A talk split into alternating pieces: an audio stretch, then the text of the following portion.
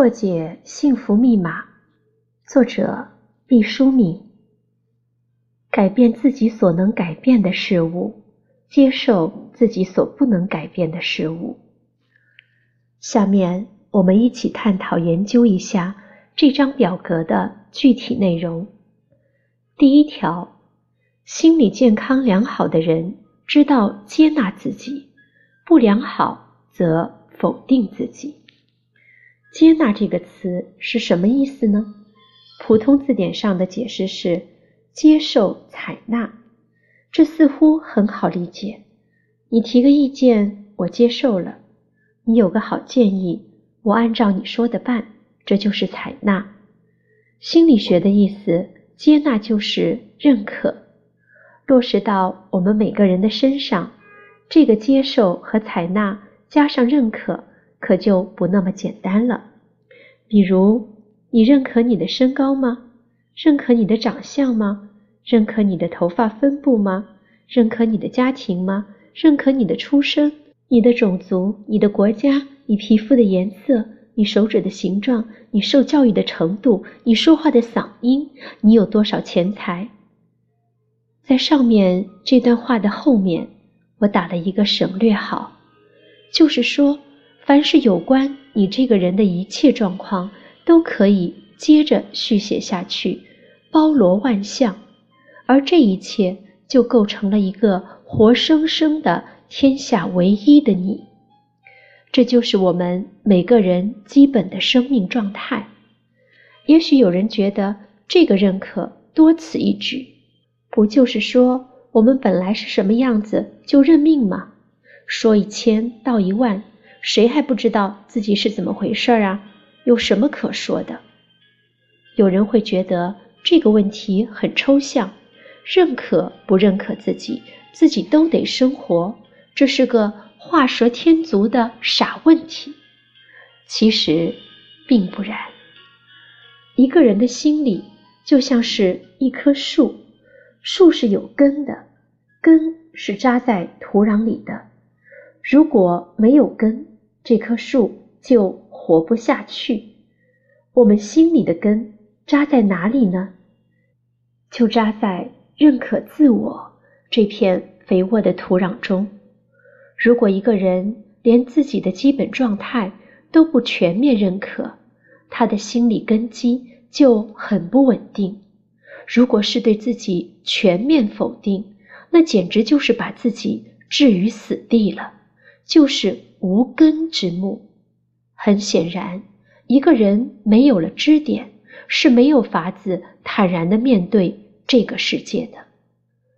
关于每个人的基本状态，可以分为两大部分，一部分是永远无法改变的，还有一部分是暂时无法改变的。我们先来说说那些永远无法改变的东西。我们的父母，我们就没法子改变。你不可能换掉自己的父母，也不可能改变自己的种族。在不做变性手术的前提下，你也不能改变自己的性别。在不做美容手术的情况下，你不能改变自己的相貌。还有你在兄弟姐妹中的排行，你不能改变。你的出生地，你不能改变。你的籍贯你不能改变，你的民族如果不是弄虚作假的话，也不能改变。每个人都有一些东西是自己无法改变的，任你如何十八般武艺，你也不可能改变这些东西。怎么办呢？只有一个法子，就是你要接受这些不可改变之物。我们平日遇到很多问题，首先要把问题中的能改变部分和不能改变部分分清楚，然后分门别类的来处理。举个例子，有一年在乡下，我遇到一个怒气冲冲的女孩子，她说：“为什么我是一个女孩子呢？为什么我父母都是农民呢？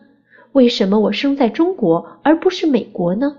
为什么我的同桌有几支好钢笔，而我只有一支圆珠笔呢？这前面的几个问题都是不可改变的。你就是一个女孩子，而不是一个男孩子；你就是农民的后代，而不是大学教授的子孙；你就是生在中国，而且是中国农村。你把这些东西整理出来，就比较心平气和了。但是关于圆珠笔这一条是可以改变的，改变的方法不是把你同桌的钢笔丢掉或是偷走，而是在自己的圆珠笔上下功夫。你先要问自己，钢笔是干什么用的？是用来写字的。写什么字呢？平日记录课堂笔记，课下书写作业，考试的时候答卷子。试想一下。如果是在作业本或是卷子上回答问题，钢笔写的字和圆珠笔写的字代表的意思是相同的，都是执笔者的答案水平，并不会因为他用好钢笔回答问题答的不对，老师也给他一百分；你用圆珠笔回答问题答对了，也判你不及格。也就是说，钢笔和圆珠笔都是你的学习工具。你能够决定的是自己能否好好学习，牢牢的掌握知识，并且能有独到的发现。如果你在那些不能改变的条件下耗费了大量的精力，结果肯定是竹篮打水一场空。而且因为你不能改变，你就积攒了很多的怨气，对那些拥有良好条件的人产生了敌意。这样做的结果是。你的条件并不会因为仇恨和抱怨而有所改变，他把你的注意力都集中到一块顽石之上，你的一生都有可能在这种毫无效果的牢骚和懈怠之中虚度。人间的谩骂和抱怨，多半都是面对着一个不能更改的事实，因为荒凉的无奈，所以格外可读。当然了，你还可以继续谩骂和仇恨下去，但这对你有什么用处呢？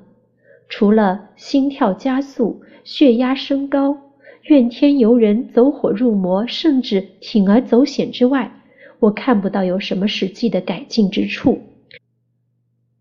接纳自己的反面就是否定自己，否定自己可以有各式各样的表现，可以说。不喜欢自己，简直就是我们每个人的常态。不喜欢这个害人精，实在是包罗万象。不喜欢自己的外貌、身高、籍贯、受教育的程度、讲话的口音、进步的速度、开的车子、住的房子等等。也许有人说，关于相貌是有办法改变的，我可以整容啊。如果只是为了更美丽、更自信，这就走入了一个误区。有人说，我的相貌好了，我就会更有自信心，就不那么自卑了。这种说法其实经不起推销。人的自信主要是来自内心的坚定和顽强。就算你靠着高科技和大量的金钱，把自己整出个倾国倾城之貌，还有一个。强大无比的因素是你所不能对抗的，这就是时间。新陈代谢是宇宙间最伟大、最普遍的规律之一。只要生命存在，新陈代谢就是现在进行时。说到美貌，我们都记得享誉全球的影星奥黛丽·赫本。在《罗马假日》中，她是纯真和高贵的公主。人们感动于她天真无邪的笑容，说：“我们没有看到上帝，但是我们遇见了天使。”有一次，我无意间看到了奥黛丽·赫本晚年的一张照片，昔日的美貌已经远去，她只能说是一个慈爱善良的老太太。我相信，以她的经济实力，是买得起昂贵的化妆品的。可所有外在的东西都没有法子对抗时间，即使这有着如此夺人心魄的美貌女子，在时间之水的无情冲刷下，也会渐渐的逝去耀眼的光芒，回归平凡。对于普通人来说，如果把自信心建筑在美貌之上，是不客观，也是很不扎实的。只有内心的坚定，才能把岁月留下的伤痕化作成长的书签。微笑虽饱经沧桑，仍动人心扉；美丽虽历经磨难，仍毫发无损；慈祥虽万般摧残，仍春风拂面。